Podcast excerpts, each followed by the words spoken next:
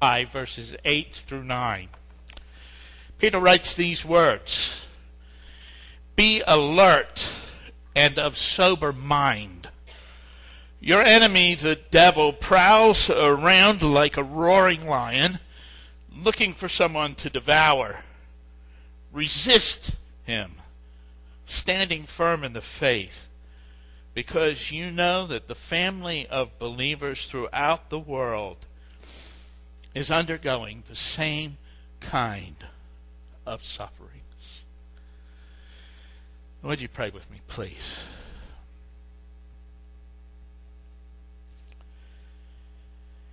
Father, um, long ago now in our way of thinking, you won the victory for us.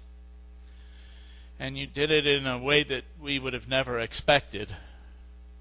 You sent the Son that you loved, your one and only Son, into this world that he might take all of the sins of all of the people, of all of the world, throughout all of time, in his own body on that tree, so that we might die to sin and live to righteousness. His blood has paid for all of our sins. And you have demonstrated beyond any doubt that you love us and you are committed to us. And we ask that you would strengthen us in our inner person, that we might know that love that you have for us, the width and the breadth and the depth and the height of that love that passes understanding and yet which we can know. And may we become each and every day a little bit more like our Savior. And we ask that you would speak to us today through your word. And hearing your voice, help us, Lord, to embrace what you say and to endeavor to put it into practice in our lives. And we'll give you all the praise and we'll give you the glory. In the name of Jesus Christ, our Lord and Savior, we pray. Amen. So the scriptures uh, teach about two kingdoms and only two. One of them is the original. It was the one that God laid the foundation for in the Garden of Eden at the beginning of creation. And I suppose the one word that might best describe that to our generation is the word good. The kingdom which God planned for this earth was to be utterly good. And it's referred to in scriptures most of the time as the kingdom of heaven or the kingdom of God or the kingdom of light. The other kingdom is in rebellion against God. And throughout history, it's had many names and many manifestations. It, it began as an uprising in the heavenly realms in those first days of the creation, and the Bible doesn't offer us details as to the exact timing of it. But at the center of that revolt was Satan, who thought that he could be as great as God. And he spread his rebellion um, to this planet when he enticed our first parents to sin against the Almighty. They exchanged the solid and real good of God and his intentions for them for a mirage, a, a delusion, a chimera built upon a foundation of lies. And the extent of the damage was such that God's kingdom had to be put on hold. And so instead of building that kingdom with humans, us humans, as his co regents, God began the process of reclaiming us, his people, saving us from our fallen state. An impartial observer might have considered uh, or concluded that God, uh, who created everything that there is, merely held some small patches of terrain within enemy territory. And yet God was on the move. First through the prophets, and Then, through the nation of Israel, God began revealing truths about himself and about people in their true condition and about the world we live in, preparing us for what was yet to come in that long war which began sometime near the beginning. Not until his son came to earth did the kingdom of God begin to be built again. And it was built not by piling up geography or expanding borders, but by reclaiming the hearts of humankind. And the death of the king was a turning point in the war between good and evil. Jesus' death on that cross paid for our sins and opened our way back into his kingdom for all who would take it. And when he comes back again, Jesus will own it all. Evil will be completely defeated and God's kingdom will be complete. In the meantime, the long war will continue. Now, sometimes in Scripture, Satan's kingdom, for that's what we are talking about, is that other kingdom, is the kingdom uh, is called the kingdom of darkness, and uh, at other times it's referred to as the world. And we as Christians know that that means that system which is opposed to God. And sometimes in both the Old Testament and the New Testament, but especially in the book of the Revelation, it's called Babylon, and it's named that uh, because of the nation which conquered and carried Judah into captivity back in about 585 BC. And, and that name, Babylon, became a symbol of any power which is arrayed against God. And Babylon is our subject for today. It's what our text talks about as we continue to make our way through the book of the Revelation. So, at some point this morning, we're going to talk about uh, what Bob Babylon might look like in our own day or in the end times if they happen to be different from our days. Many things, I think, would make us believe that the last of the last days are right upon us. Now, we're going to have to make our way through the material today uh, pretty quickly, uh, and it may feel like we're hurrying, and it'll feel that way because we are. Uh, uh, there really is no better way to present this material and stuff that's contained in this chapter than to try to do it all at once. It defies breaking down into smaller parts. At least when it comes to preaching, everything seems to hang together. In a book, it might be a little bit different. Uh, but if we had two or three hours, we could probably go through it at a more leisurely pace. But I have to tell you, I'm afraid the day of three hours uh, sermons are gone, and none of us has the training for it, not even me. So we simply have to kind of buckle down and, and do what needs to be done.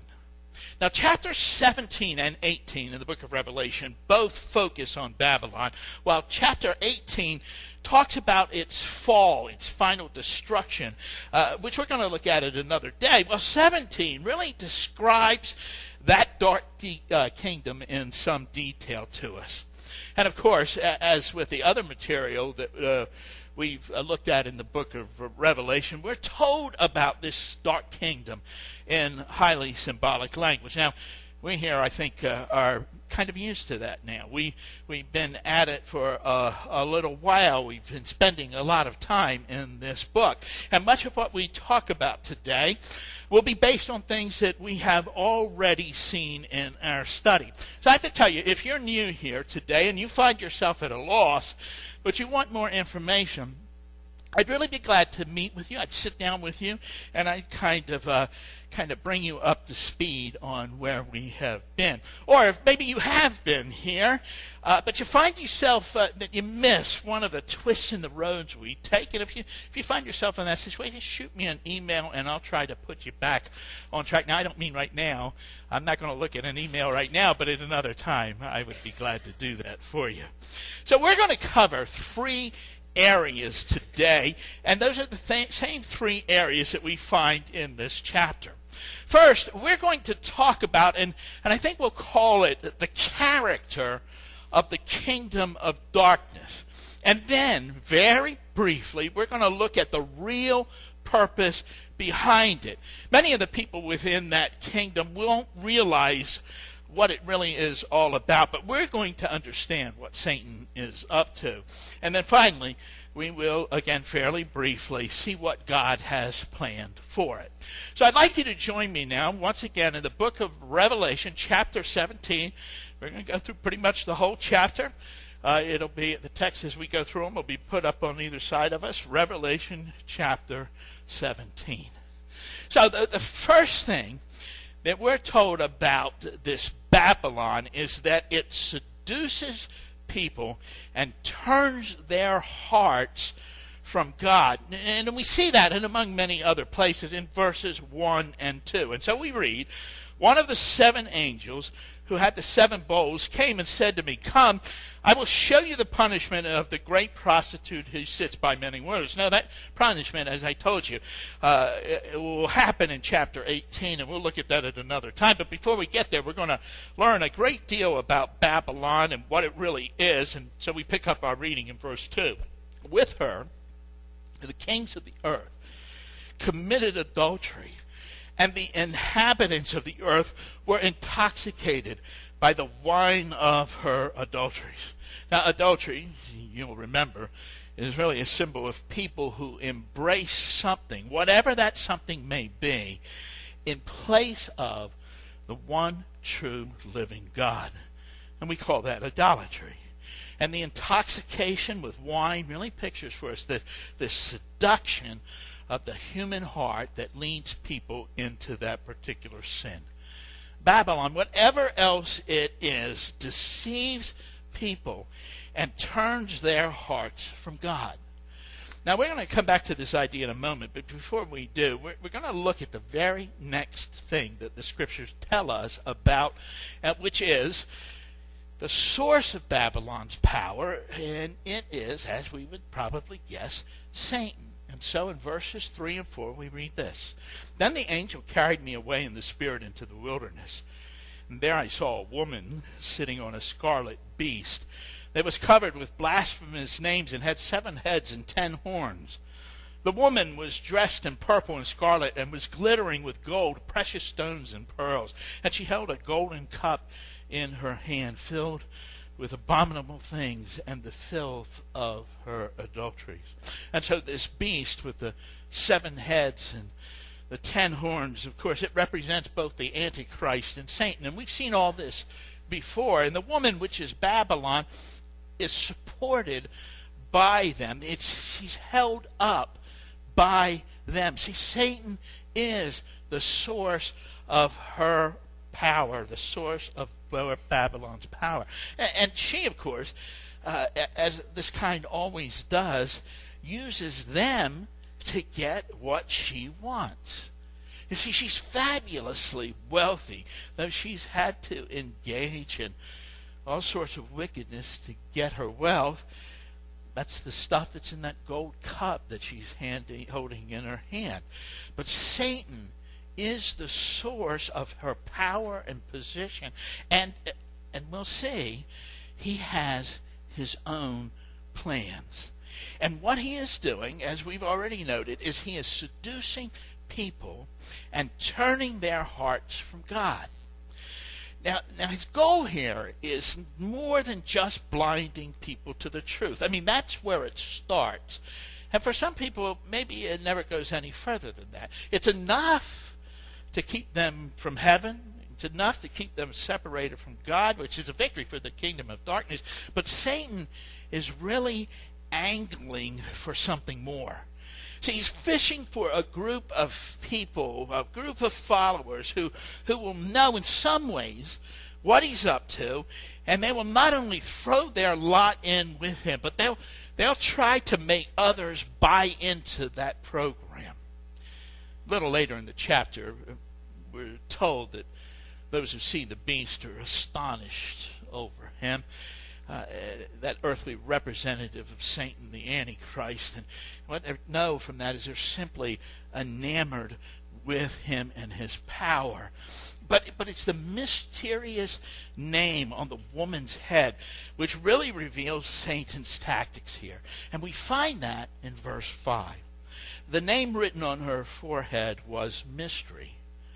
Babylon the Great, the mother of prostitutes and of the abominations of the earth. So Babylon is a, is a harlot, and she's sold herself to get what she wants, and she brings forth daughters, uh, which are just like her. And her daughters, really, it's a picture, right, of, of what Babylon produces.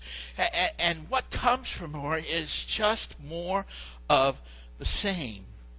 As George Eldon Ladd says, Babylon is the mother of harlots. She was not satisfied herself alone to entice men away from God. She insists that her daughters join her in their nefarious and blasphemous designs. You see, Satan's goal is to get a group of followers who know, at least to some extent, what he is doing, but who join him wholeheartedly. You know, Romans tells us something similar to that when it says uh, that uh, although they knew God's righteous decrees, that those who do such things deserve death, they not only continue to do these very things, but also approve of those who practice them. An example in our day is an example of same sex marriage movement.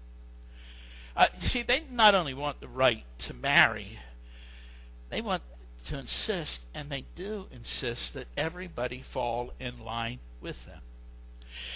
Now, if you don't know this, history was made on Thursday in our nation.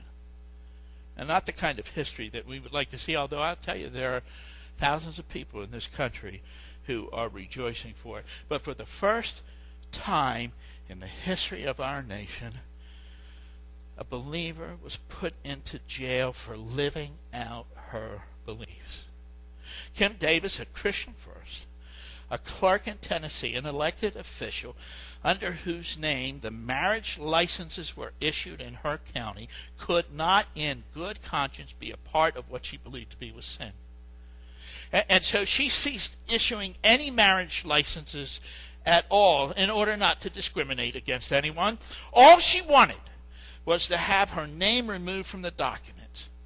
An executive order from the governor may have done that, or he could have called a special session of the legislature, which would almost certainly have passed a bill to protect people like Ms. Davis, but he refused, citing the cost.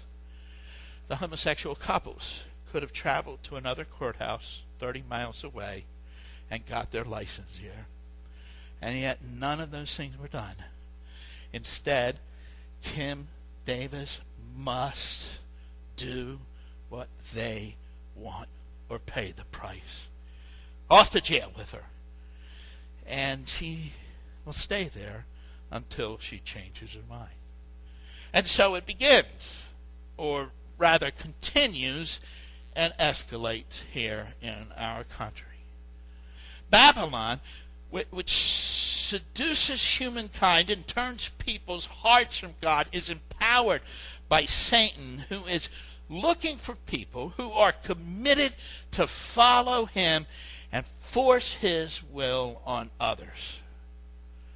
Now, those are the first things we learn about the character of the Dark Kingdom, but there's more yet to come, especially how it will appear in the end of the last days.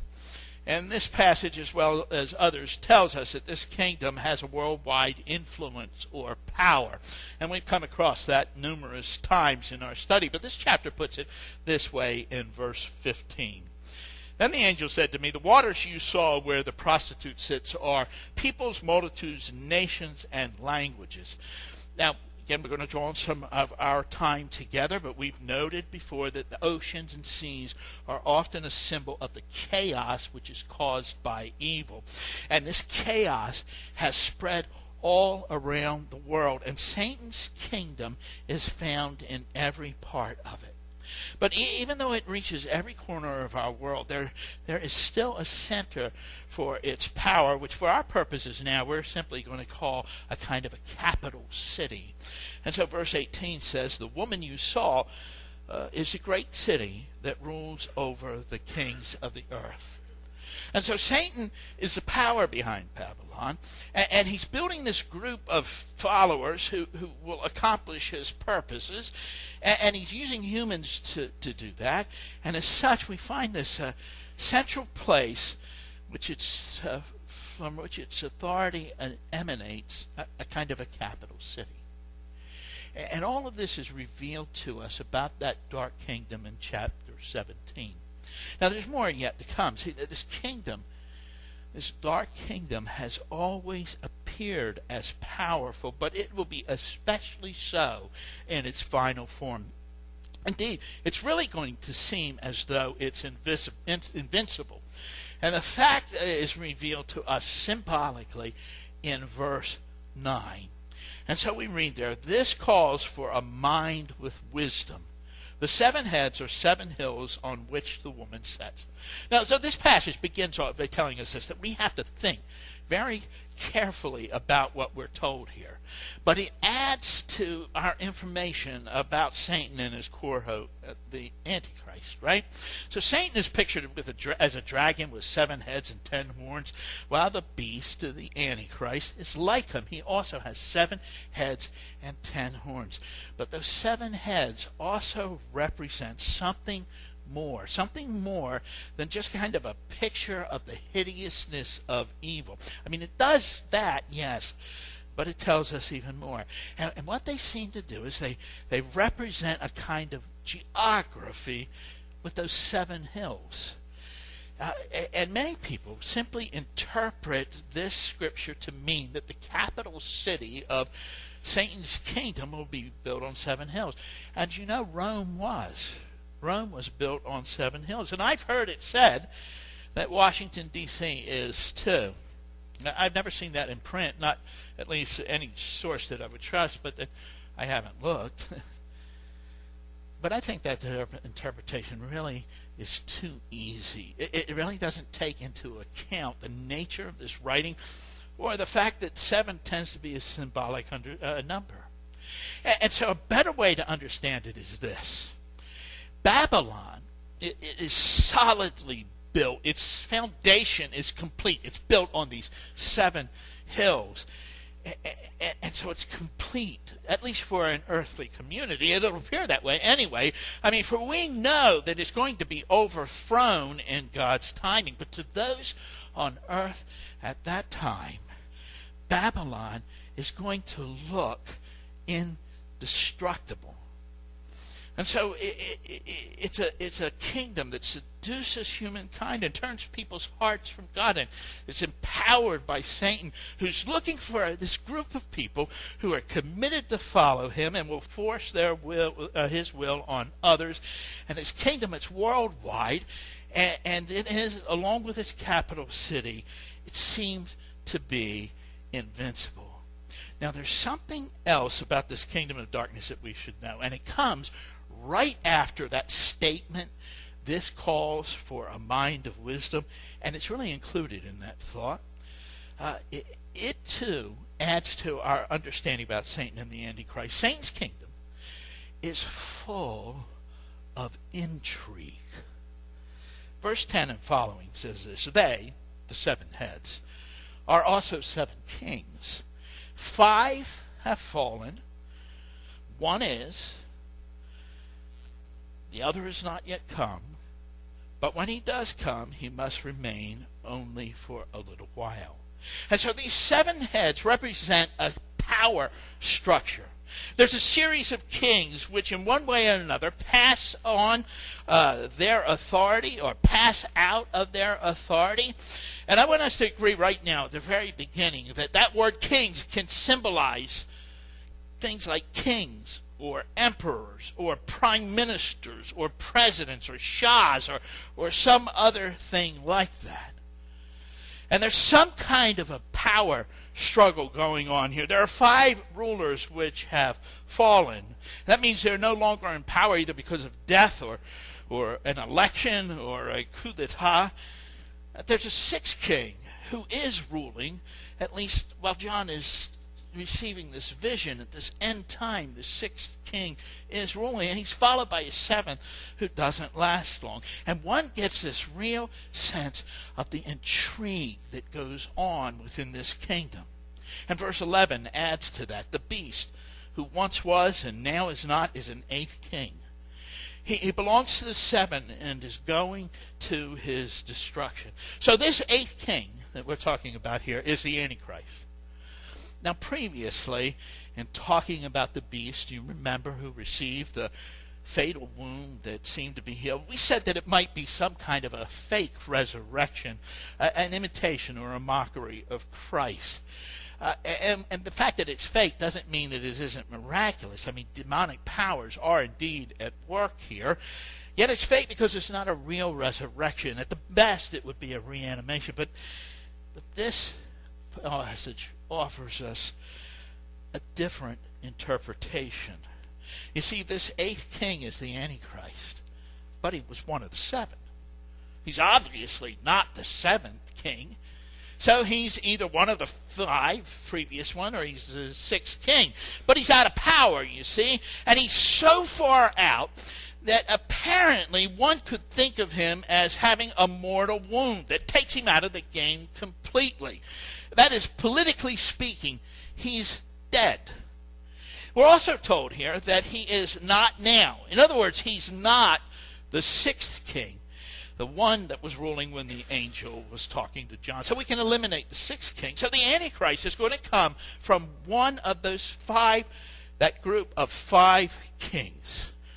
The seventh king will come, but he'll only last a little while, telling us that he's going to be outed or ousted by a more cunning adversary who is the Antichrist. The Antichrist stages a comeback. His kingdom is just full of intrigue, but it really goes beyond just his base of power. It's worldwide in scope, as verses 12 and 13 point out. The ten horns you saw are ten kings who have not yet received a kingdom, but who will, for one hour, receive authority as kings along with the beast. And they have one purpose and will give their power and authority to the beast. Those in authority and other places all around the world are all part of the schemes and strategies of this Antichrist. And it's really no wonder that the world is in awe of him. And so Babylon seduces humankind, turning people's hearts from God. It's empowered by Satan who's looking for that group of people who will be committed followers and force others to follow him too. His kingdom will be worldwide, and it, along with the capital city, will seem to be invincible, and it's full of intrigue, which reaches the entire globe. Power struggles are a way of life, but one of them rises to the top. In all of the midst of that chaos, and that's the beast, the Antichrist. So, so just what is Babylon? Well, if the Antichrist were either a king or an emperor or a prime minister or a president or something like that, Babylon, represented by that harlot on that beast, could be a nation or a group of nations like the European Union or the United Nations or some other power base like the Bilderbergers. Don't know if you ever heard of them, or, or the World Bank. And I have to tell you something. I am not a conspiracy person. I don't, I don't buy into those things. But who knows? There is some power base, and this Antichrist will rule for some base of power that everyone will recognize when we see it. So we can summarize the character of Babylon this way it's the kingdom of darkness it may be a nation or a group of nations or some other entity, but whatever it turns out to be, it seduces humankind and turns people's hearts from God. And it's empowered by Satan, who's looking for those people who will be committed to follow him and will force his will on others. And that kingdom will be worldwide, and and it, along with the capital city, will seem to be invincible and yet it's full of intrigue involving those in power throughout the world, and the beast, the Antichrist, will prevail. See, that, according to chapter 17, is the character of that dark kingdom, Babylon. Behind that character, or maybe we should say rising out of it, is its purpose. That's the next area that we were going to look at. The purpose for this kingdom, the reason for its being, at least as far as it knows, because God has His own purposes and plans which will prevail because He is God. But there is a lot of things that this kingdom does or engages in, maybe, but uh, behind it all, the real purpose is to attack and defeat the people of God. And so verse 6 tells us I saw that the woman was drunk with the blood of God's holy people, the blood of those who pour the testimony of Jesus. And the beginning of verse 14, uh, we're told they will wage war against the Lamb. You see, the real purpose or intent of the kingdom of darkness is to attack and defeat God's people. Now, we're not going to say any more about that um, subject today. I mean, we've talked about it a lot in the past, and you're well aware, I think, of the persecution of the saints occurring around the world and now even in our own nation. But one of the things we need to understand the purpose, the real purpose behind Satan's kingdom is to attack and destroy God's people. Now, the last area we're going to look at, as I said, that one was very brief. The last area we're going to look at uh, is what is God doing or going to do, and what's his purpose here.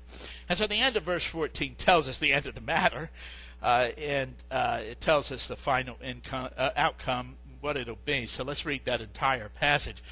They will wage war against the Lamb but the Lamb will triumph over them because he is the Lord of lords and the King of kings, and with him will be his called, chosen, and faithful followers. Now, chapter 19 will describe that battle for us and its outcome. Here, we're just simply told that Jesus Christ, upon his return in glory with his people, will be the victor. And that's the end of the matter. But just before that happens, just before Christ returns. Chapter 17 tells us something else which God will do. It, it reveals this to us, this, this act of God. When speaking about the ten kings, we're told in verse 17, For God has put it into their hearts to accomplish his purpose by agreeing to give uh, hand over the, to the beast their royal authority until God's words are fulfilled. And so God is working out something here. And that word for in verse 17, uh, it, it points to what just has been said, which is what God's purpose is. And it's found, as I said in the previous verse. Verse 16 reveals this deep truth about Satan and those who uh, that are like him. And that is, they hate everything and everyone even their own allies. So we read, The beast and the ten horns you saw will hate the prostitute. And they will bring her to ruin and leave her naked. They will eat her flesh and burn her with fire. Satan's kingdom, a kingdom of darkness, will turn upon itself. It'll begin to crumble, in a sense, from the inside. It'll be plunged into darkness. Remember that sixth bowl of judgment? and those in that kingdom will gnaw their tongues. Satan and those like him hate everything and everyone, even their own allies, and eventually Satan will turn on the harlot to destroy her. And, and if that seems strange to you, you only need to think about uh, how some people in our nation, some people who are in positions and places of power, hate our country. They will tell you they don't. They'll deny it, but their actions speak louder than their denials. It's in a small microcosm what Satan is like him and his followers hate. They hate everyone and everything. So, what we've done here this morning, a lot of material, I know. So, we've covered these three hours we said we'd look at. We, uh, we can summarize the character of Babylon. I've done it a number of times, but it'll be good to do it one more time by saying it is a kingdom of darkness. It may be a nation, a group of nations, or some other entity, but whatever it turns out to be, it seduces humankind turns people's hearts from God, and it is empowered by Satan, who's looking for that group of people who will be committed to follow him and force his will on others. His kingdom is worldwide, and it will, along with the capital city, seem to be invincible, and yet full of intrigue, which involves power throughout the world Power struggles is a way of life, but one rises to the top, that's the Antichrist. And then we saw the real power, purpose, uh, intent of the kingdom of darkness, and that is to attack and defeat God's people. And finally, the passage reveals the truth that God uh, has other purposes. He'll use their own hearts full of hatred to destroy the very kingdom which they struggled and connived and fought for. And in the end, God and his people win.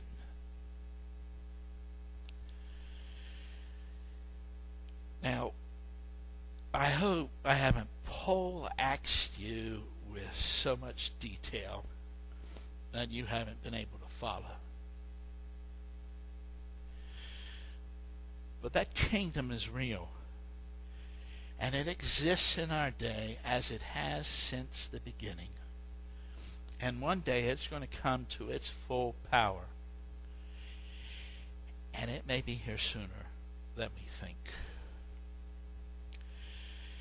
Now, in just a moment, we're going to uh, observe the Lord's Supper. And years ago, I read uh, an epitaph on a tombstone in Europe for a little child that had died. And that epitaph said this There is not enough darkness in all of the world to put out the light of one small candle. And we who've put our faith in Jesus Christ belong to the kingdom of light. And it doesn't matter what happens in the world around us. We belong to Him. And so we ever will because of His grace. And goodness. Now I'm going to ask the men who are going to help me to come forward.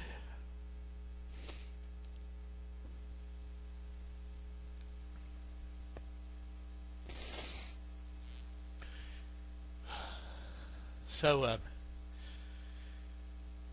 many of you here hear me say this uh, every time we observe the Lord's Supper, but it's one of those things that needs to be repeated often for us also to be reminded, but for any people who may be new here.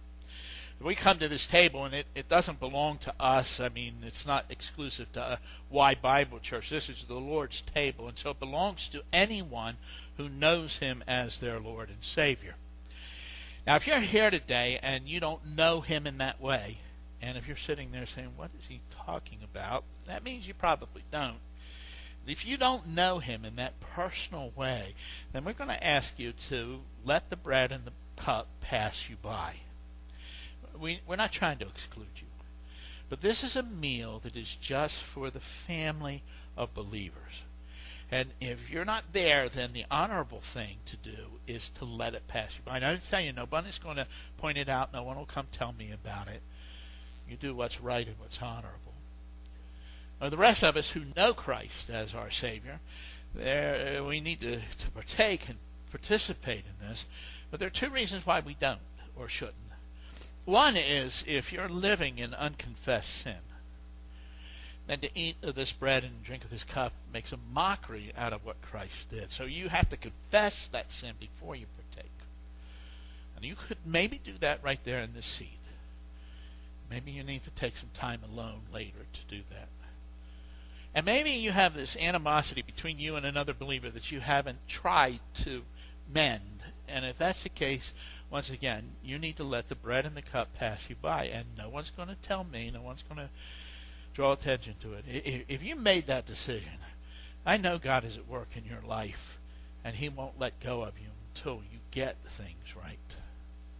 Otherwise, we want you to eat and drink with us. So our custom is we serve the bread and hold the bread until all are served, and then we uh, eat together, and then we do the same with the cup: serve it and hold it till all are served, and we drink together. So just before we come to this time, I want to ask you, if you would, to bow your heads, close your eyes. And we're going to ask the living God to search our hearts and our minds. That we're going to examine ourselves before we partake.